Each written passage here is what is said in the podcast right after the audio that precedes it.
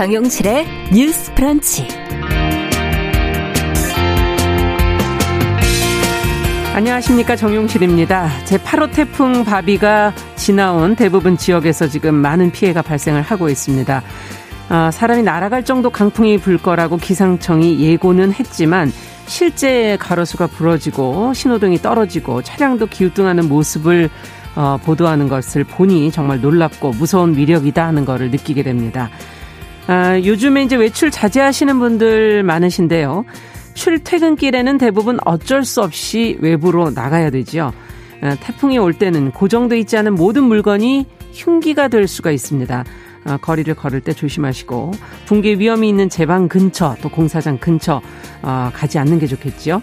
실내에 계실 때는 창문을 잘 닫으시고 잠그시고 또 유리창 파손을 막기 위해 테이프나 젖은 신문지를 붙이는 방법 한번 고려해 보시는 것도 좋을 것 같습니다. 아, 자연재해라는 건 아무리 대비를 해도 한계가 있는 것 같습니다. 자, 이번 태풍 지금 한반도를 빠져나가고 있어서 완전히 좀 소멸되기를 아, 바라는 마음이고요. 태풍 영향권 안에 아직 있기 때문에 이 안에 있을 동안에는 라디오, TV 등 이 재난 방송에 귀를 좀 기울이시면서 안전에 더욱더 각별한 주의를 부탁드립니다. 자, 8월 27일 목요일 정유실의 뉴스 브런치 시작하겠습니다.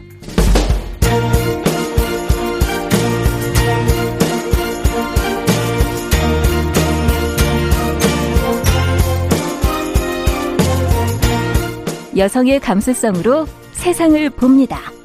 KBS 일라디오 정용실의 뉴스 브런치 여러분의 의견을 기다립니다. 문자는 샵 9730으로 보내주세요. 짧은 문자 50원, 긴 문자 100원이 부과됩니다. KBS 모바일 콩, 유튜브를 통해서도 무료로 참여하실 수 있습니다. 네, 정실의 뉴스 브런치는 항상 여러분들과 함께 프로그램 꾸며가고 있습니다. 오늘도 7319번님, 어, 빈님, 오영찬님, 이혜영님, 예, 어, 새로운 분들 도 많이 들어오셨네요. 감사합니다. 자, 먼저 기상청 연결해서 태풍이 어떻게 되는지 정확한 이 시간 상황을 조금 알아보고서 저희 이제 뉴스픽 진행하지요. 자, 어, 기상청의 강혜종 리포터 연결하겠습니다. 네, 강혜종입니다. 안녕하세요. 예, 현재 태풍 바비는 평양 북서쪽 약 50km 육상에서 시속 46km로 북 북동진 중입니다. 태풍은 북한을 통과해 중국 쪽에서 소멸되겠습니다. 이 태풍특보 중부지방의 이 태풍특보가 강풍특보로 9시를 기에 대체가 됐지만 오늘 오전까지 태풍의 간접 영향으로 강풍 부는 곳이 많겠습니다. 오늘 전국적으로 바람이 강하게 불지만 특히 중부지방에서 주의하셔야겠습니다. 가로수 전신주 사고까지 해서 100건이 넘는 시설물 피해가 있었는데요. 이 시설물 피해 없도록 주의하셔야겠고 또 항공기 운항 여부 또 여객선 운항 여부도 확인하시는 게 좋겠습니다. 오늘 해상의 물결이 특히 서해 쪽의 물결이 4에서 8m, 그 밖에 전해상 2에서 5m로 높게 일겠습니다. 풍랑특보가 전해상에 발효 중입니다. 오늘과 내일 또 비가 내리겠는데요. 이 태풍의 영향권에서 오늘 벗어나긴 하겠지만 남서쪽에서 또 다른 기압골이 다가오면서 이 다량의 수증기와 북서쪽의 건조한 공기가 만나 내일까지 남부지방으로 많은 비가 예상됩니다. 중부지방에도 30에서 80mm, 이틀 동안 오겠고요. 그 밖에 남부지방으로 50에서 200mm 안팎의 비가 더 내리니까 추가 피해 없도록 주의하셔야겠습니다. 대부분 지역에 폭염특보 발효 중입니다. 오늘 낮 기온 서울 30도, 대구 34도 등 28도에서 34도의 분포를 보이겠고요. 열대야가 나타나는 곳도 꽤 많겠습니다. 지금 서울의 기온은 26.9도, 습도 90%입니다. 날씨 정보였습니다. 네, 9시에 중부지방 강풍특보가 지금 발효되어 있으니까요. 무엇보다 바람 좀 조심하셔야 될 것 같고 비 소식이 또 이어져 있네요. 계속 주의를 좀 하셔야 되겠습니다. 자, 뉴스픽 시작하죠. 더 공감 여성정치연구소의 송은희 박사님 안녕하세요. 네, 안녕하세요. 전혜영 시사평론가 안녕하십니까? 네, 안녕하세요. 네. 첫 번째 뉴스는 아무래도 코로나19 지금 오늘도 한 300명대 아직 계속 줄어들지 않고 조금씩 늘고 있는 그런 상황이고 정부와 의사협회 대치가 지금 계속 심각한 상황이어서 현재 상황이 어떤지 앞으로 어떻게 될지 좀 저희 같이 고민해 보죠. 전혜연 평론가님.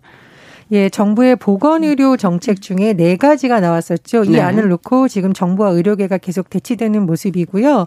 어, 당초에는 양측이 코로나19 상황 이후에 다시 한번 협의한다. 잠정적으로 좀 일방적 정책 네. 추진을 강행하지 않겠다라는 합의안이 마련됐다는 뉴스가 나왔습니다만 네. 사실상 의협 측과 정부의 최종 협상은 사실상 지금 상황을 보면 결렬됐다라고 볼수 음. 있겠죠. 음. 어제 파업에 돌입한 상태고요. 오늘까지 지금 이틀째 계속 어, 파업이 계속되고 있는 상황입니다. 이런 가운데 어제 정부가 오전 8시를 기해서 수도권에 있는 전공이 전임에게 업무 개시 명령을 발동을 했는데요. 네. 명령에 따르지 않으면 법적 조치를 취할 것이라고 밝힌 상황입니다. 음. 의료법에 따르면요. 업무 개시 명령을 정당한 사유 없이 따르지 않으면 면허 정지 처분이라던가 아. 3년 이하의 징역 또는 3천만 원 이하의 벌금형을 받을 수가 있습니다. 이게 굉장히 강력한 조치라고 볼 수 있겠죠. 예.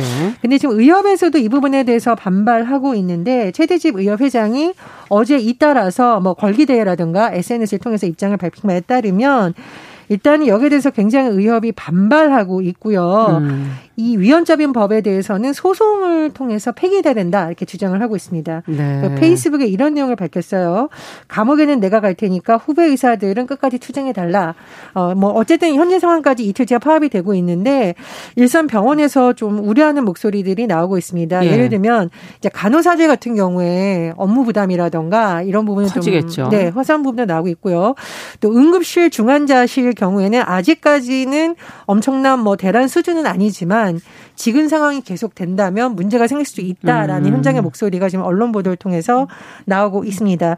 서울 시내 주요 대학병원들이 외래 진로 규모를 뭐 줄인다던가 신규 환자 입원은 제한하고 있다라고 하는데요. 네. 만약 상황이 장기화될 경우에는 더 큰 문제가 발생할 수 있다라는 지적이 잇따라 제기되고 있습니다. 네. 서로 간의 의견이 이렇게 조정이 안 될까 하는 그런 아쉬움이 좀 들긴 하는데 어쨌든 지금 코로나19 확산에서는 아주 중요한 상황 아니겠습니까? 심각하게 가지 않도록 여기서 잘 저희가 어 방어를 해야 될 텐데 이 사태를 어떻게 풀어야 될까요? 지금 정부와 의협이 강대강의 극한 대결을 하고 있는 것 같아요. 예. 뭐둘 중 하나가 완전히 이겨야지 이 싸움이 끝나느냐. 그럴 수는 없습니다. 그렇죠. 왜냐하면 그 동안에 엄청난 희생과 고통이 따르기 때문이고 예. 그 몫은 국민에게 오기 때문이다. 음. 그래서 지금 타협이 없는 태도, 뭐 협상력이나 이런 것들이 보여지지 않고 있고 우리가 의사들에게 요구하고 있는 우리가 의술이라고 얘기하기 전에 인술이라고 얘기를 합니다. 네. 사람을 살리는 일이거든요. 음. 그런데 지금 의사들에게 그런 희생 정신을 요구하기에는 좀 시기가 맞지 않는 게 아닌가 이런 생각이 드는데 아까 말했듯이 코로나19로 지금 불이 난 상태인데 불을 끌 생각을 하지 않고 지금 싸움을 하고 있구나. 음. 제가 어제 한 30분간 통화를 했는데 시간 강사 40대 후반 시간 강사였어요. 지금 코로나19 사태 때문에 수업 자체가 아예 네. 없어져서 네. 8개월을 실업 상태고 이번 학기에도 수업이 없다 그래요. 음. 그러면은 가장인데 실업급여도 받지 못하고 이런 사각지대 노인분들이 많다는 겁니다. 그런데 의사들 같은 경우에 지금 어 밥그릇 싸움 하냐 이런 얘기에 대해서 저는 뭐 밥그릇 싸움 할 수 있다고 봅니다. 왜냐하면 모든 직업군이 다 밥그릇 싸움일 수가 있는데 그 밥그릇 싸움이 얼마만큼 타당한 것인가에 음. 대해서 설득력이 있어야 되는데 지금 페이 닥터들 평균 그 연봉 자체가 2, 3억이 다 넘어갑니다. 음. 어쨌든 한국 사회에서 기득권이라고 할 수 있는 의사 집단인데 지금 의대 정원 확대라든가 네. 공공의대 설립하는 것 이런 것들에 대해서 이제 문제 제기를 하고 있는데 장기적으로는 사실 2, 30년 뒤를 본다면은 장기적인 계획은 음. 이런 방향으로 갈 수밖에 없다. 지금 당장 지금 의료, 의료계에서 파업을 하니까 누가 힘이 듭니까? 응급실에 가면 코로나19뿐만이 아니라 중환자나 일반 응급 환자도 많은데 네. 피검사 하나 하는데 두세 시간 넘게 기다린다는 거 아닙니까? 음. 그만큼 한국이 사법 의료 체계에 많이 의존하고 있다. 다른 음. 나라에 비해서. 그래서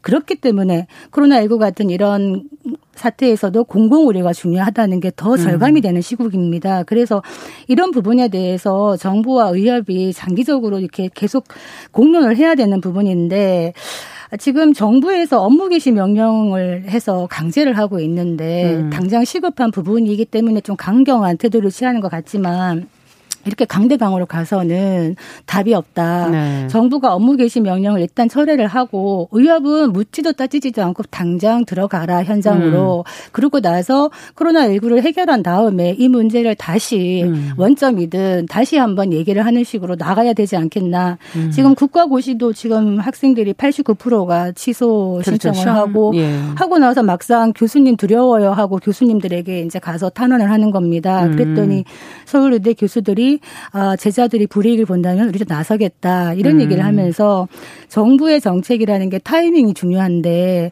하필이면 이 힘든 타이밍에 이런 정책들을 강행하느냐 또 이런 비판도 있더라고요. 네. 그래서 일단 불을 끄고 보자 이런 말씀 네. 드리겠습니다. 또 구체적인 그런 세부적인 문제들은 조금 추후에 서로가 좀 얘기가 되면 되지 않을까 하는 생각도 들고요. 어떻게 보십니까 전 평론가께서는? 지금 인도주의 실천 의사 협의회에서 의사 단체들이 내세운 파업의 주장이 과연 사실인가에 대한 반박 자료를 냈습니다. 네. 첫 번째로 의사 단체들이 의사 수가 부족해서 의대 정원 확충을 했는다는 정부의 방침에 대해서 이건 사실 아니다라는 식으로 얘기를 했는데 근데 이제 인이협이 또 한 내용은 좀 달라요. 그러니까 증가율 자체가 불변의 수치가 아니고 계속 감소하고 있고 그리고 음. 중요한 것 인구 감소가 중요한 게 아니라 고령화도 같이 봐야 된다는 겁니다. 음. 그리고 고령 인구들이 지역 같은 경우에는 의사의 도움이 절대적으로 필요한데 네. 접근성이라든가 여러 가지 문제가 있을 때 지금 너무 심하다는 거예요. 그래서 의료 정원을 확대하는 것은 사실상 음. 지역 격차 해소라든가 여러 가지 문제를 해소하기 위해서 필요하다라고 인도주의 실천 의사 협의회에서 반박을 지금 하고 음. 있습니다. 그러니까 의사 단체 내에서도 좀 의견이 엇갈리는 부분인데요. 저는 아무래도 이제 제가 지방에 근무했었기 때문에 지방 지방의 입장을 좀 설명을 드리자면 네. 이니업에서 이렇게 주장을 했어요. 지역의 의료 접근성이 너무 낮다. 이제 접근성이라는 것은 병원에 쉽게 가야 되고 의사들이 또 많아서 진료를 좀 쉽게 받을 수 있냐를 네. 따져봤는데요. 이니업이 밝힌 자료에 따르면요. 서울 종로의 경우에는 인구 1000명당 의사 수가 16.27명, 그러니까 1000명당 한 16명이잖아요. 근데 경북 영양은 몇 명일까 한번 맞춰 보시죠. 음. 1000명당 몇 명일까요? 뭐 몇 명 안 될 것 같아요. 종로는 16명 정도라고 네. 했죠. 한 0.72명. 0.7명. 한 명, 한 아, 명이 되나 만나? 한 명이 안 되는 그러면 1000명에 있는 인구가 의사 한 명에도 비율이 안 된다면 과연 쉽게 음. 진료를 받을 수 있겠느냐 문제가 나오고 있고요. 네. 자, 강원도도 역시 1000명당 의사가 한 명이 되지 않는 시군구가 18개 중 9개. 절반이라고 하죠. 네. 그러면 일단 명분상에 있어서 의료 정원을 좀 확대하는 것에 있어서는 많은 국민들이 관심을 갖는 이유가 이런 이유 때문이거든요. 음. 그래서 의협에서라도 당장 어렵다면 장기적으로 좀 토론을 하면서 해야 되지. 정부가 원전적으로 철회하지 않으면 우리는 파업을 계속하겠다라는 음. 것은 합의점을 찾기에는 좀 어려운 태도입니다. 그래서 저는 저희가 이제 보통 평론을 할 때 양쪽의 입장을 다 뭐 담아줍니다만 저 같은 경우는 이번 상황에서 코로나19 상황에서는 의협이 명분을 갖기 매우 어려운 타이밍이다 이렇게 생각을 합니다. 네. 그 지금 말한 지역 간 의료 격차라든가 이런 음. 문제 심각하고 특히 왜 감염내과 같은 경우에는 병원 병상이 있어도 의사가 없다는 거예요. 네, 지원을 안 하나요? 예, 그만큼 음. 비인기 과목인 것이고 우리가 이국종 교수 얘기하듯이 흉부외과라든가 그렇죠. 네. 꼭 필요한데 이제 비인기 느끼고 처우가 별로 좋지 않기 음. 때문에 가지 않는 이런 거는 사실 공공적으로 해결할 수밖에 없는 부분이거든요. 인센티브를 준다든지 다른 방법도 예. 생각을 해야 되겠군요. 그런데 또 하나 예. 문제는 지금 정부 안 중에 좋은 것도 있고 조금 더 논의를 해야 될 것들이 섞여 있는 것 같아요. 예. 이를테면은 공공의대 신설 취지는 동감을 합니다만 공공의대에서 의사를 선발할 때 예. 지금 보도에 의하면은 뭐 시도지사나 또 시민단체가 추천하는 이런 방식이 음. 들어가 있기 때문에 이게 과연 무엇 이냐를 놓고 또 굉장한 논쟁이 벌어지고 그렇죠. 있는데 이런 부분에 대해서도 정확한 좀 설명이 있어야 되지 않겠나 싶고요. 네. 어, 제가 어릴 때 동네에 정말 주치의처럼 제 태어나자 돌 때부터 다닌 의사 선생님이 계셨거든요. 그분이 가면은 한 환자를 보는데 한 2, 30분을 봐요. 음. 단순한 증세만 보는 게 아니라 그 환자의 생활 습관, 식단 관리, 집안 사정까지 다 알아요. 음. 그래서 정말 그런 의사 선생님을 보고 어떨 때는 이제 체온계를 겨드랑이에 끼고 집으로 그냥 오는 경우도 있었어요. 그 선생님이 연세가 많이 드셔가지고 네. 얼마 전에 돌아가셨다는 소리를 들었는데 정말 그 지금은 병원에 가면은 한참을 대기를 하고 나서 큰 대학병원 같은 경우에는 3분 진료도 힘듭니다. 그렇죠. 그래서 음. 의사가 부족하다. 지금 의사가 부족한 건 맞다. 왜냐하면 의사를 보조하는 그 진료 보조 간호사가 PA 간호사라고 하는데 지금 네. 전국에 1만 명이나 된다 그래요. 음. 그렇다면 그만큼 의사가 부족하다는 이야기인데 왜 의사 늘리는 거에 대해서 반대하느냐에 대해서 정확한 설명을 해야 될 것 같습니다. 네. 네, 지금 공공의대의 그 어떤 선발 방식 이런 것에 대해서는 복지부에서 다시 입장을 냈습니다. 제가 음. 이제 이걸 다시 말씀드리는 이유는 본질을 벗어나서 자꾸 유언비어나 괴담을 퍼뜨리는 것은 문제 해결에 도움이 되지 않는다라고 어, 했나요? 지적을 하고 있는데요. 이게 당초 아이디어 차원에서 아마 음. 다양한 뭐 전문가들의 추천위를 구성해서 한다라는 것이 홍보문에 들어갔다고 해요. 네. 근데 그 내용은 사실적으로 정부가 추진한 안이 아니고라고 음. 합니다. 그래서 오늘 그 손영래 보건복지부 대변인이 오늘 오전에 다른 방송에서 인터뷰한 내용을 보면 어쨌든 복지부 홍보 간행물에 그런 것이 들어가는 것은 실수였고 수정을 했다. 그러나 공식적인 입장에 대해서 다시 한번 말씀 을 하겠다라고 해서 밝힌 것은 누군가 추천을 통해서 뽑거나 그러지 않는다. 입시를 치러서 공정하게 그렇죠. 선발할 방침이다라고 다시 한번 네. 밝혔습니다. 네. 그래서 이 부분은 복지부 입장이 연결돼 있는 부분이기 그렇습니다. 때문에 다시 나오는 부분이기 때문에 공정성이 굉장히 중요하죠. 네, 다시 설명을 드립니다. 음. 홍보 간행물에 실수로 들어가면 안 되는 것이죠. 그렇죠. 사실 그렇기 때문에 논쟁을 불러일으키는 것이고 특히 의사를 뽑거나 어떤 전문직을 뽑는 데 있어 가지고는 정말 공정성이라는 관점이 굉장히 음. 중요하기 때문에 이 부분을 명확하게 할 필요가 있다고 네, 싶습니다. 추후에 어떻게 되는지는 저희도 또 같이 한번 근데 제가 또 한 말씀 드리자면 보면 음. 실수로 들어간 건 잘못이지만 음. 실수로 들어갔다고 밝힌 이후에도 이것을 계속 언론에서 그렇죠. 재생산하면 그렇죠. 안 된다는 겁니다. 음. 왜냐하면 지금 어떻게든지 갈등을 줄여야 되는 시기에 네. 자꾸 갈등을 부추기는 오보가 재생산되면서 뭐 예를 들면 미래 의료인이 되고 싶은 사람들한테 혼란을 일으키거나 이러면 네. 더 많은 갈등이 촉발되는 거거든요. 뭐 그런 차원에서 다시 한번 말씀을 드립니다. 어제 음. 범정부 긴급 대책회의에 네. 제가 좀 눈길을 끌었던 게 음. 국세청장이 참석을 했더라고요. 음. 저는 이것이 굉장한 압박이 될 수 있다고 봅니다. 음. 그러니까 사실 그 지금 의료계에서 의사들의 탈세 문제를 네. 계속 지적을 하고 있는데 이것이 제대로 잡히지가 않아요. 네. 그래서 이런 부분은 뭐 코로나와 관계없이 파업과 관계없이 조금 들여다보면 좋겠다 이런 생각이 음, 듭니다. 그렇죠. 자, 두 번째 뉴스로 또 가보겠습니다. 경찰청이 지금 경찰관 성범죄를 뿌리 뽑기 위해서 종합대책을 추진한다는 보도를 했어요. 관련 내용 저희가 좀 점검해보고 어떤 부분에서 어떤 대책들을 세우고 있는지 점검을 해보죠. 예, 경찰이 물론 외부의 어떤 성범죄의 어떤 가해자들을 조사하는 역할도 해야 되겠습니다만 최근 들어서는 네. 경찰 내부부터 좀 돌아봐야 된다는 비판을 많이 받았었죠. 왜냐하면 보도를 몇 가지 해드렸죠. 예, 저희도 한번 다뤘던 아이템인데 네. 일부 경찰들이 그 세터민 예, 탈북자 여성을 오히려 보호하지 못하고 성폭행한 혐의를 받아서 조사를 받는다라는 소식도 있었었고 네. 또 물론 일부 사례입니다마는 모 경찰서 간부가 그 채팅창에 동료 여성 경찰들의 신상을 네. 예, 좀 유포하고 후배 여성 경찰을 예, 예. 예 음란문구까지 예. 합성했다라는 또 그런 내용이 있었습니다. 그래서 경찰 내부부터 돌아봐야 된다는 지적이 있었는데요. 경찰청에서 경찰의 성범죄 예방 및 근절을 위한 종합 대책을 공개했습니다. 네. 어, 저도 좀 유심히 봤었는데 일단은 경찰을 선발할 때부터 채용 단계부터 성인지 감성을 갖춘 음. 그런 사람이 임용될 수 있도록 면접을 대폭 강화하겠다 그런 아. 제목이고요. 또 신임 경찰을 대상으로 성평 교육 프로그램을 운영하겠다고 밝혔습니다. 네. 그리고 경찰 내부에서도 왜 가해자, 피해자가 있을 수 있잖아요. 그럼요. 이런 경우에 근데 가장 문제되는 게 뭐냐면 인사를 했을 때 이후에라도 같은 부서에서 근무하게 된다면 피해자 입장에서는 굉장히 괴롭잖아요. 그렇죠. 그래서 같은 관서에서 근무하지 않도록 10년간 인사 이력을 관리하겠다. 그리고 처벌을 해야 되는 거 아닙니까? 네, 그렇습니다. 당연히 네. 처벌도 해야 되는 거고요. 음. 그리고 가해자에 대해서는 처벌 이후에도 왜 이렇게 우리가 보직 이동할 때 인사 검증을 다시 받잖아요. 그런 네. 경우에 인사 제한을 추진하겠다라고 했고요. 어, 제가 좀 주목한 부분은 테스크포스를 이미 경찰에서 음. 만들었다고 하는데 앞으로 성범죄에 대해서 피해자 목격자 상황별로 어떻게 대응할지 또 음. 가이드라인을 제시한다고 합니다. 네. 어, 김창룡 경찰청장이 성범죄는 절대 용인되지 않는 조직 분위기를 만들어 가겠다라고 했는데요. 음. 저는 이번 대책이 시행될 수 있을지 굉장히 주의 깊게 보고 있고요. 사실 경찰청이라든가 경찰에서 어떤 문제가 발생했을 때 개인의 문제라고 하는 것이 이제 치부하는 경우가 있었거든요. 근데 음. 사실 성범죄 문제라는 것은 조직의 문화와 다 연관이 되어 있습니다. 그렇죠. 그리고 이 조직에서 어떻게 처리를 하느냐가 선례가 굉장히 음. 중요하거든요. 그래서 어떤 너무 남성 중심적 사고라던가 경찰 조직 사이의 구조적 문제, 음. 조직적 문제를 바꾸는 노력을 시작하겠다라고 하는데 네. 실질적으로 효과를 거둘 수 있을지 좀 지켜봐야겠습니다. 네.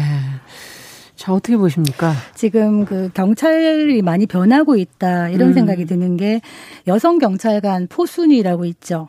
네. 포순이가 21년 만에 달라졌다. 어떻게 달라졌느냐? 예전에는 단발머리에 치마 입고 속눈썹이 길었어요. 아. 근데 지금은 이제 바지를 입고 머리도 귀 뒤로 넘겼습니다. 이게 바로 지금 어떤 성별 고정관념을 탈피하려는 그런 시도가 아닌가 싶고 우리가 음란물이라는 말 대신에 경찰청에서 이제 성착취물이란 말을 씁니다. 예. 어떤 언어를 쓰느냐에 따라서 또 인식이 달라지는 것이죠. 그래서 이게 과연 경찰 안에서의 어떤 성 범죄나 성비위가 경찰관 조직이 유독 심한 것인가 음. 제가 궁금해서 한번 물어봤어요. 네. 그랬더니 일선 경찰에 있는 분들은 또 이런 억울함을 얘기하더라고요. 우리 열심히 일하고 있는데 경찰관들의 성비는 음. 거의 많이 거의 보도가 되기 때문에 부각이 돼서 좀 그런 측면이 있다 이런 얘기를 하는데 사실은 이제 유독 경찰관이 많냐를 얘기하자면 전체 남성의 성범죄 비율이라든가 전체 남성 그렇죠. 공무원의 성범죄 비율에서 몇 프로 차지하느냐 이렇게 들어가야 음. 되겠지만 제가 통계를 잘 모르겠습니다.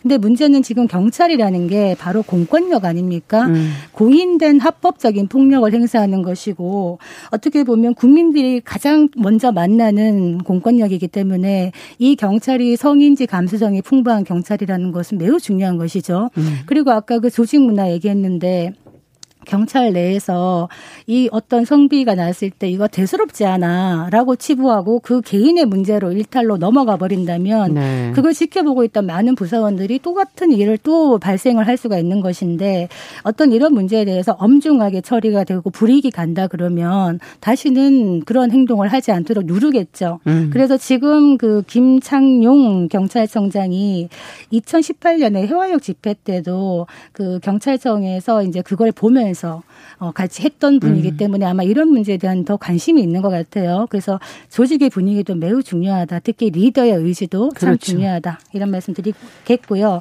하나 덧붙이고 싶은 게 이게 남성성이 강한 조직, 경찰이 아니라도 남성이 많고 남성성이 네. 강한 조직에만 국한된 것이냐. 제가 좀 찾아봤습니다. 그랬더니 조직의 대다수가 여성인 조직이나 뭐 회사도 많거든요. 그렇죠. 그런데도 그런 조직이나 회사에서 늘 나오는 고충의 7, 80% 이상이 내부 성 비위나 성희롱이었습니다. 음. 남성 상사가 적은 그룹에서도요. 그래서 제가 말씀드리는 포인트는 이런 거는 사회 전반적인 어떤 성 인식의 문제이다. 사회 음. 전반적인 인식을 바꿔 나가야 되는 부분이다. 이런 말씀 드리겠습니다. 네. 그래서 이제 박사님 말씀 중에 어, 경찰에 대한 통계는 이미 나와 있습니다. 사실 경찰청 음. 성범죄 종합대책에 나오게 된 배경을 보면 경찰관 성범죄 수가 네. 어, 2015년에서 2019년 5년간 59.8건 한 60건 정도라고 되는 거죠. 네. 그리고 경찰이 더 이런 인식을 가져야 되는 것은 뭐냐면 최일선에서 성범죄 피해를 수사를 할 때 성인지 감수성이 있어야 피해자의 고충이 뭔지를 제대로 들여다볼 수가 있거든요. 네. 최근에 우리 사회에서 굉장히 시끄러웠던 1인 사는 여성 가구에 왜 접근하려고 그랬다가 어떤 남성이 경찰 수사 제대로 안 됐다고 남자친구가 결국은 글을 인터넷에 올려서 음. 굉장히 이게 시끄러워지고 뭐 수사를 보강한다는 얘기가 나왔잖아요. 네. 그러니까 일선에서 이런 신고를 접수했을 때 어떻게 대응하는지 음. 또 피해자를 보호를 하는 방안은 아닌지는 굉장히 음. 중요합니다. 그래서 경찰이 국민의 인권 수호자라고 불리는 이유가 바로 최일선에 있기 때문이거든요. 그래서 네. 매우 중요하다고 생각을 하고요. 저는 사실 이제 제가 경찰 취재를 했었기 때문에 경찰의 어떤 복무 개선이라던가 수사권 조정에 있어서 사실 경찰들의 고충을 잘 알고 음. 있습니다. 그리고 굉장히 훌륭한 경찰이 많다라고 생각을 하는데 쓴소리를 좀 하자면 경찰이 사실 현 정부 들어서도 좀 문제가 많았습니다. 음. 예를 들면 2017년 8월에 김부겸 행안부 장관이 공개 사과를 했는데요. 왜냐하면 당시 경찰청장과 중앙경찰 학교 그러니까 고위직들이 SNS로 진흙탕 싸움을 벌였다는 비판 여론이 음. 제기됐어요. 그래서 행안부 장관이 사과를 했었고 2019년 3월에 행안부 장관이 또 사과했습니다. 왜냐하면 네. 이른바 버닝썬 사건 때문에 음. 일부 경찰들이 특권층과 유착되어 있다는 의혹이 제기됐어요. 이 부분에 대해서는 지금 뭐 무죄 판결이 난 사람도 있고 실형이 뭐 집행유예 음. 등등이 나와 있습니다만 어쨌든 행안부 장관이 이렇게 두 번이나 사과를 한 배경을 살펴보면은요. 현 정부에서는 수사권 조정을 비롯해서 여러 가지 사실 경찰들이 요구해왔던 안에 대해서 많은 부분을 음. 추진을 해왔는데 만약에 경찰들의 문제가 계속 불거질 경우에는 그 동력이 떨어질 수 있다라는 판단도 들어갔던 음. 것으로 보입니다. 그래서 국민을 위해서도 경찰의 변화는 필요하지만 경찰들이 요구하는 여러 가지 안, 소위 말하는 경찰 개혁안이라든가 권력기관 개혁안을 추진 하기 위해서도 경찰이 국민들로부터 신뢰를 받기 위해 노력하는 것은 매우 필요하다 이렇게 강조하고 싶습니다. 네, 맞는 말이에요. 지금 검경 수사권 조정도 지금 문제가 되고 있는데 기본적으로 저는 검찰과 경찰이 권력을 나누어 가지면서 서로 견제하는 게 필요하다고 음. 봅니다. 서로 감시도 할 수 있는 것이고 그런데 이렇게 하기 위해서는 경찰이 좀 더 인권 친화적이고 신뢰할 수 있는 집단으로 그렇죠. 거듭날 필요는 있겠다. 이렇게 생각합니다. 기대해 보겠습니다. 자, 오늘 뉴스픽은 여기까지 듣도록 하겠습니다. 오늘 두 분 수고하셨습니다. 어, 지금까지 뉴스픽 전혜연 평론가, 더공감 여성정치연구소 송문희 박사 두 분 수고하셨습니다. 감사합니다. 감사합니다. 감사합니다. 정우실의 뉴스 브런치 듣고 계신 지금 시각 10시 31분 향해 가고 있고요. 라디오 정보센터 뉴스 듣고 오겠습니다. 제8호 태풍 바비가 오늘 오전 우리나라를 지나 북한 지역으로 넘어가면서 중부지방도 점차 태풍의 영향권에서 벗어나고 있습니다. 어제 운항에 차질을 빚었던 항공편과 철도가 모두 정상화됐습니다.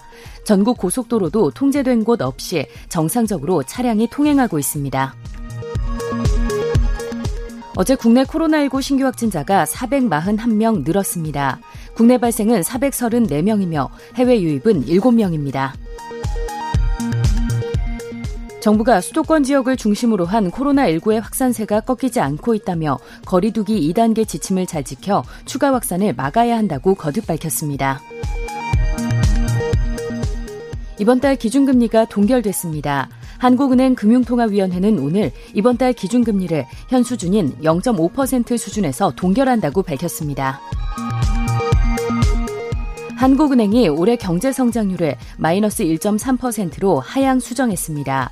이는 지난 5월 발표한 전망치 마이너스 0.2%보다 1.1%포인트 낮아진 것입니다. 또 내년 성장률은 2.8%로 수정했습니다.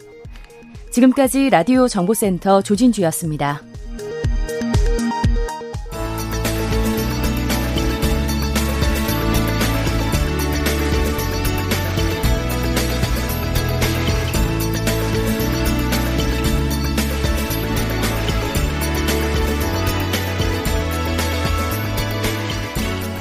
세상을 보는 따뜻한 시선. KBS 일라디오 정용실의 뉴스 브런치. 매일 아침 10시 5분 여러분과 함께합니다.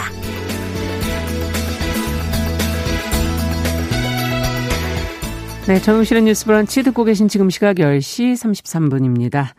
자, 이번에는 인터넷 검색어를 통해서 네티즌들의 관심을 모았던 이슈들 무엇인지 살펴보겠습니다. 검색어 뉴스.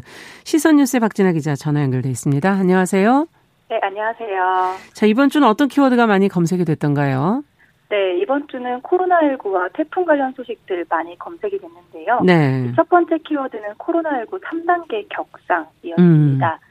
8월 중순부터 수도권 지역을 중심으로 코로나19가 재확산되면서 수도권에 대한 강화된 사회적 거리 2단계 조치를 8월 19일 0시부터 시행했고요. 네. 지난 8월 23일 0시부터는 사회적 거리 2단계가 전국적으로 확대 적용이 지금 됐습니다. 음. 특히 서울시는 21일 0시부터 30일 자정까지 서울 전역에서 개최되는 10일 이상의 모든 집회를 전면 금지한다고 밝혔는데요. 네. 상황이 계속 이렇게 진행되다 보니까 혹시나 3단계로 격상되는 것 아니냐 그렇죠. 이런 궁금증들이 네, 지금까지 많이 나오고 있습니다.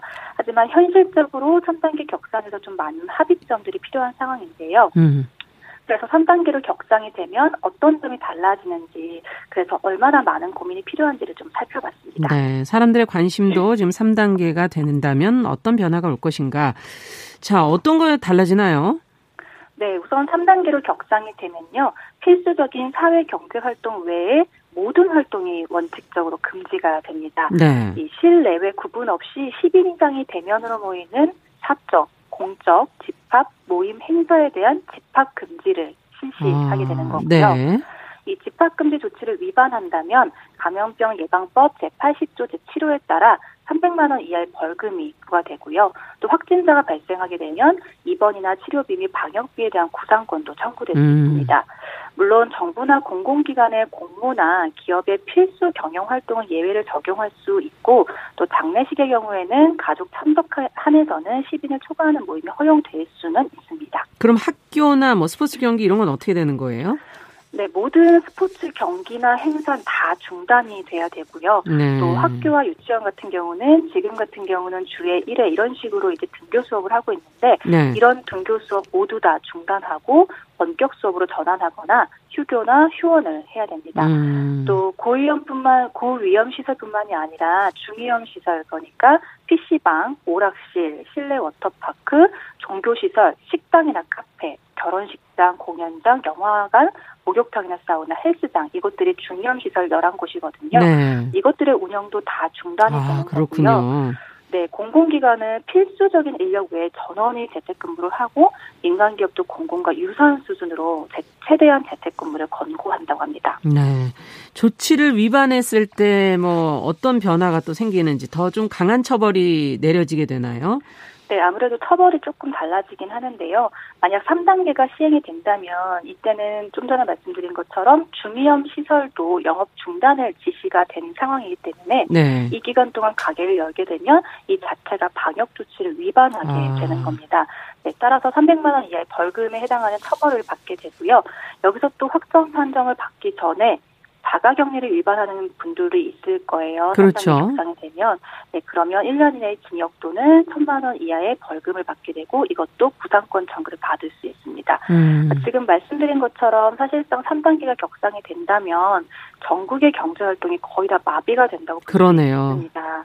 네, 그 영향은 도미노처럼 좀 커질 수 있고요. 어쩌면 이게 회복이 정말 어려운 상황까지 될 수도 있기 때문에 지금은 그 어떤 선택을 하는 것도 정말 매우 조심스러운 상황이다라고 할 수 있습니다. 네, 지금 경제를 겨우 좀 일으켜 보려고 하는데 또 다시 어려워지는 긴 시간이 온다면 또 그것도 참 힘들겠네요. 어쨌든 네. 3단계 격상이 되지 않으려면 지금 방역을 서로 간에 잘 지켜내야 되지 않을까 하는 생각도 듭니다. 자, 다음 키워드는 네. 어떤 키워드인가요? 네, 다음은 태풍 바비인데요. 네. 네, 제 태풍 8호 바비가 27일 현재 우리나라를 지나서 북한 지역으로 넘어갔습니다. 네. 그래서 중부지방도 오늘 오전 중에 점차 태풍의 영향권에서 벗어나게 되는데 이 태풍이 아직은 강한 수준이 좀 있는 곳도 있는데 정오쯤 되면 중간으로 약화되면서 28일이 되기 전에 전 온대 저기압으로 변질될 것으로 예상하고 있습니다. 음. 네, 오늘 새벽까지가 이 태풍의 영향이 굉장히 컸거든요. 그렇죠. 그래서 인천과 서울, 서남권, 서부권, 경기 안산, 화성, 군포, 광명도 11개 시에는 이 태풍 경보가 또 수도권 나머지 지역에는 태풍 주의보가 각각 내려졌었습니다. 네. 피해 상황을 제가 잠깐 살펴봤는데요. 가장 먼저 태풍의 영향을 받은 제주 같은 경우는 산간 지역에 무려 300mm가 넘는 폭우가 내렸고요. 네. 최대 순간 풍속이 초속 36m가 넘는 강풍으로 인해 피해가 속출했습니다. 네. 또이 저 오전에 이 집계를 살펴보니까 태풍의 영향으로 제주는 887가구, 광주 315가구, 충남 335가구, 전남 신안 96가구 등 1633가구가 정전되는 피해를 입었고요. 또 공공시설 60개와 사유시설 41개 등 101건이 파손되는 그런 피해를 입었습니다. 네. 앞서 초속 36m 이렇게 얘기를 해주셨는데 이 네. 정도면 어느 정도인 건지 가늠이 잘 안 되지 않습니까? 그렇죠. 이 바람의 세기가 소속 한 40에서 60m다라고 하면요.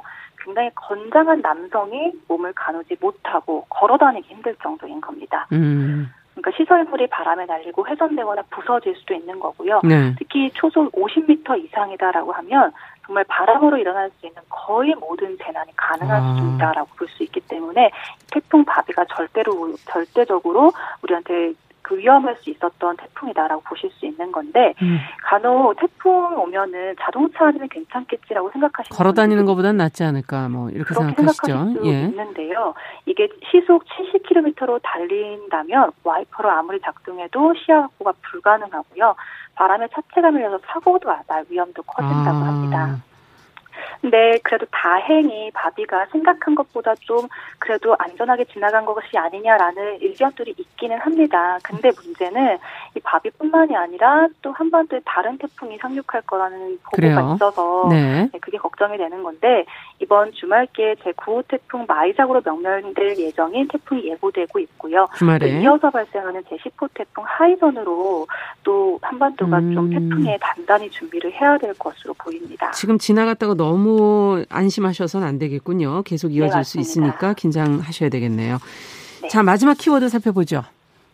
네, 마지막은 체온계입니다. 체온계. 코로나19 사태, 네, 네, 코로나19 사태로 진짜 어디를 가든 요즘은 체온 측정을 자주 하고 있잖아요. 음. 근데 이 체온계를 잘못 사용하면 발열 상태를 제대로 감지하지 못해서 이거 사용하는 것 자체가 좀 무의미해질 수가 있습니다. 네. 어, 체온계 종류에 따라서 조금 사용법이 달라서 제가 찾아봤는데요. 먼저 피부 적외선 체온계입니다. 네. 요즘 흔히들 많이 사용하시는 비접촉식 온도 측정기라고 할 수 있는데 이게 적외선 센서를 이용해서 이마나 관자놀이 등의 표면 온도를 측정하는 방식입니다. 정확한 온도 측정을 위해서는 특정 부위로부터 적정 거리, 그러니까 3에서 한 5cm 정도를 두고 측정을 해야 되고요. 네. 이 측정을 할 때 땀이나 수분을 닦아야 되고 또 머리카락이 가려지는 경우들이 있어요. 아. 그래서 머리카락을 이제 가리지 않도록 하고 측정을 해야 되는 게 이게 땀이 있거나 수분이 있는 경우라면 기화열로 인해서 체열이 빼앗겨서 체온이 낮게 측정될 수 있기 때문이라고 합니다. 네. 그래서 반드시 비접촉일 때는 건조한 피부 상태에서 측정을 해야 됩니다. 네. 그러면 귀에 귀로 체온을 재는 거는 접촉식이라고 하는 건가요? 네, 맞습니다. 이게 접촉식도 종류가 있긴 한데요. 우선 귀 적외선 체온계 같은 경우는 적외선 센서를 이용해서 귀 안쪽의 온도를 측정하는 접촉식 온도 측정기인 건데 측정을 할 때도 귀에 그냥 넣으시면 안 되고요. 귀를 약간 잡아당겨서 뒷구멍을 좀 편 후에 측정기와 고막이 일직선으로 마주볼 수 있도록 해야 됩니다. 음. 이게 체온계가 고막이 아니고 만약 귀 벽을 향하게 되면 체온 잘못 측정이 된다는 거거든요. 네. 또 귀지나 이물질을 제거하는 것이 정확한 측정에 도움이 되기 때문에 측정하기 전에 면봉 등으로 귀 속을 청소해 주는 것도 좋습니다. 또 마지막으로 전자체온계라는 게 있는데 열에 민감한 반도체 온도 변화를 이용해서 겨드랑이나 입안, 항문 부위의 체온을 측정하는 접촉식 온도 측정기입니다. 입안을 측정할 때는 혀 밑에 측정 부분을 넣은 뒤에 음. 입을 살짝 다물고 시간이 조금 있은 다음에 그 빼서 측정을 하고요. 겨드랑이 측정할 때는 측정 전에 겨드랑이에 땀이 있다면 반드시 닦은 후에 예. 겨드랑이에 가장 움푹 파인 곳에 넣어서 측정을 하고 측정을 해야 되는 겁니다. 음. 무엇보다 이 체온계 자 측정할 때 중요한 게요. 요즘은 실내외 온도차가 굉장히 크잖아요. 그렇죠. 그렇기 때문에 실외에서 측정을 했다면 실내에 들어와서 한 20분, 30분 정도 좀 안정을 취한 뒤에 한 번더 아. 측정을 하면 더 정확한 몸의 체온을 측정할 수가 있습니다. 네. 오늘 나온 키워드는 주로 코로나19, 그 다음에 태풍 바비에 관한 것들이네요. 아주 중요한 것들을 다 챙기고 계시는구나 하는 그런 생각이 들었습니다. 지금 9시 기준으로 태풍은 위기 경보 어, 1단계로 조금은 안정화됐다는 것 또 전해드리면서 오늘 소식 잘 들었습니다. 감사합니다. 네, 감사합니다. 네, 네티즌들이 관심을 가졌던 검색어 뉴스 시선 뉴스의 박진아 기자가 살펴봤습니다. 우리는 만났다. 월요일부터 금요일까지 오전 10시 5분엔 뭘 해요? 참고로 말하지만 정용실의 뉴스 브런치를 들어요.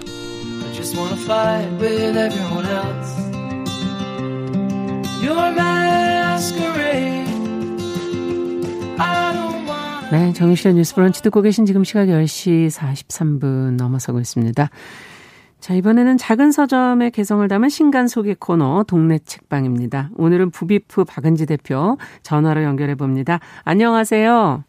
안녕하세요. 박은지입니다. 네. 아유, 뵙고 책도 좀 보고 얘기해야 되는데 저희 서로의 네. 안전을 네. 위해서 전화로 연결합니다. 자, 오늘 소개해 주실 책은 어떤 건가요? 네, 오늘 소개해드릴 책은 질병과 장애의 경계에 서 있는 청년의 목소리가 담긴 책인데요. 네. 아, 네 안희재 작가의 란치의 상상력이라는 책이에요. 음.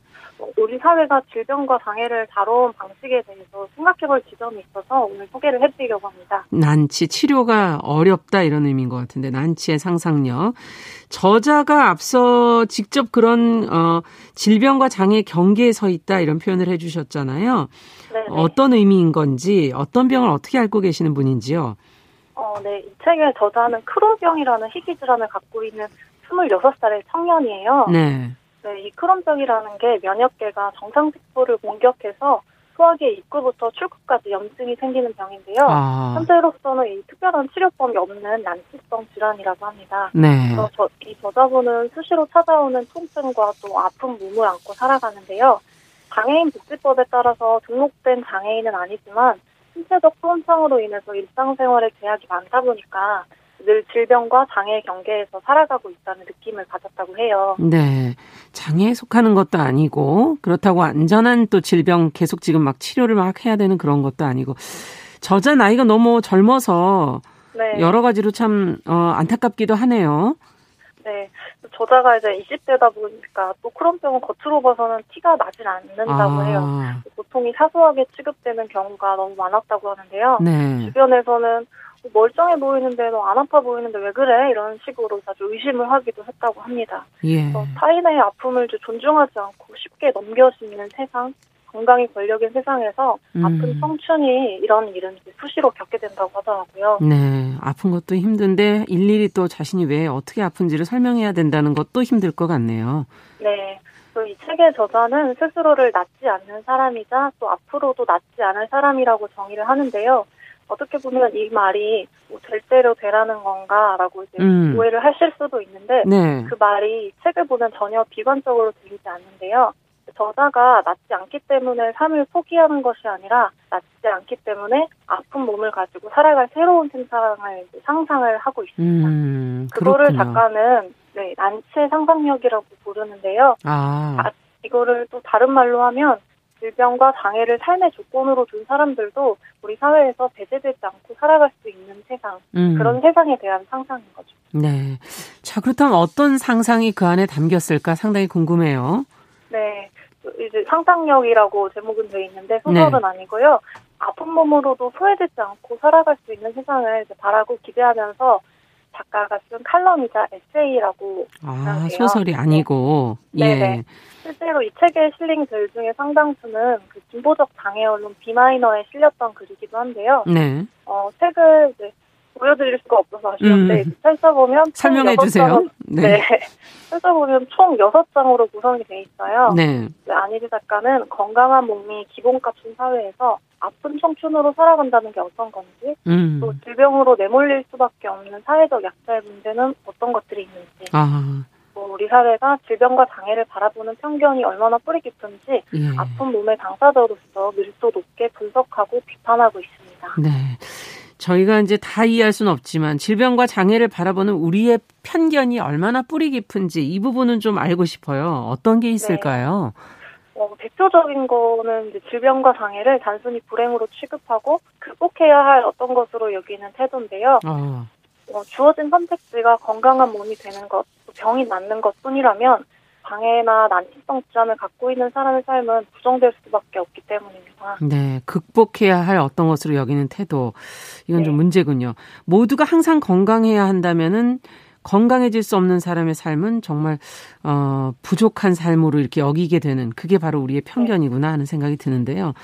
좀 더책 네. 얘기를 해주세요. 아, 네, 이제 흔히 하는 말 중에서 건강을 잃으면 다 잃는 거다라는 말이 있잖아요. 네. 네, 이런 말들을 자주 하는데 책은 정반대의 주장을 펴고 있습니다. 건강을 잃더라도 모든 것을 잃지 않는 사회가 되어야 한다는 건데요. 아. 사실 질병이란 누구에게나 언제든지 찾아올 수 있는 그런 걸 그렇죠. 생각해보면 네, 어떤 측면에서는 정상적인 과정일 수도 있겠다는 생각이 들고요. 음. 그런 부분에서 질병이란 그저 삶의 조건일 뿐이라는 작가의 이야기가 저는 크게 와닿았는데요. 네. 어, 저자는 질병이란 그저 자는 시간이 바뀌고 화장실에 가는 횟수가 바뀌고 먹는 약의 종류와 개수가 바뀌고 음. 일하는 시간과 장소가 바뀌는 그런 삶의 조건일 뿐이라고 이야기를 하고 있어요. 네. 어, 책에서는 이렇게 적고 있습니다. 어, 음. 사회가 질병을 치료의 대상보다는 적절히 관리할 대상으로 이해한다면 환자와 아픈 사람도 얼마든지 자기가 할 수 있는 만큼의 존재가 될 수 있을 것이다. 이때 비로소 질병은 죽음이 아닌 삶의 조건이 된다. 네.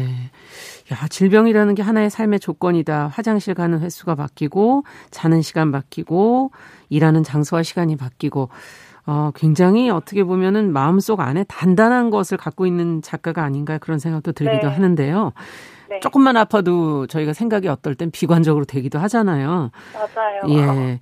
질병을 바라보는 우리의 시선이 사실은 이렇게 살아가시는 분들한테는 너무 좀 차가웠던 건가 하는 그런 생각도 들기도 하네요. 네. 책을 읽다 보면 질병을 안고 사는 삶이란 이제 온전치 못해서 우리가 안타까워해야 되는 삶이 아니라 그저 다른 방식의 삶일 뿐이구나라는 생각도 해보게 되는데요. 네. 건강에 대한 강박과 병에 대한 막연한 공포가 이런 생각들을 가로막았던 건 아닌가 싶기도 했습니다. 음. 그래서 이 책을 읽으면서야 비로소 아픈 몸과 또 그렇지 않은 몸들이 어우러져서 자연스럽게 살아가는 생각을 저도 상상을 하, 해보게 되더라고요. 네. 어, 부비프의 박은지 대표는 특별히 아프셨던 적은 없죠? 네, 저는 없었는데 언제 또 아플 음, 수도 있겠죠? 그렇죠. 누구에게나. 네. 자, 네. 이 질병과 장애를 가진 분들께 이 책은 또 어떻게 읽, 읽힐까요? 어, 안희재 작가는 이 자신의 질병에 대한 이야기가 글로 또 책으로 남을 만큼 중요한지 많이 고민을 했다고 하는데요. 네.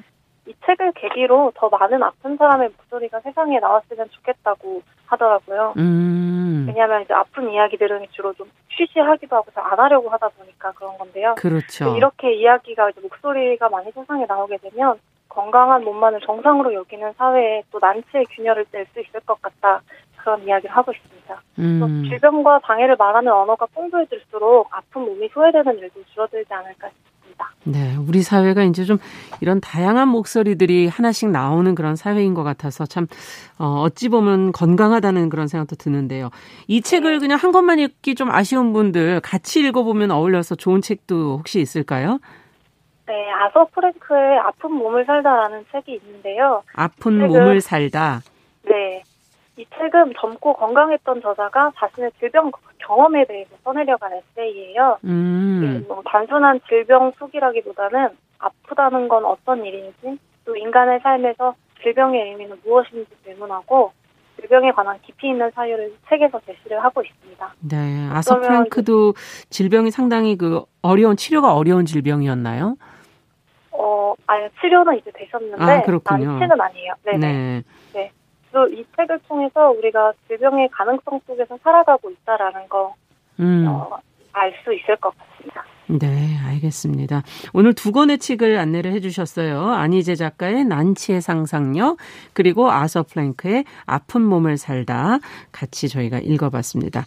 자, 오늘 얘기는 여기까지 듣겠습니다. 부비프의 박은지 대표 수고하셨습니다. 네, 감사합니다. 네, 동네 책방 같이 살펴봤습니다. 자, 이제 정용실의 뉴스 브런치 마무리해야 될 시간이 어느덧 됐네요. 어, 1단계이긴 하지만 아직까지 태풍 바비가 완전히 빠져나간 것이 아니고 그 후에 또 이어지는 태풍들이 있다고 하니까요. 주말에 또 비 소식도 계속 있고요. 어, 계속 주의를 좀 해 주셨으면 좋겠습니다. 목요일 순서 여기서 마치고 저는 어, 내일 오전 10시 5분에 다시 찾아뵙고요. 끝으로 하트의 언론 준비했습니다. 들으시면서 이 시간 마무리하겠습니다. 감사합니다.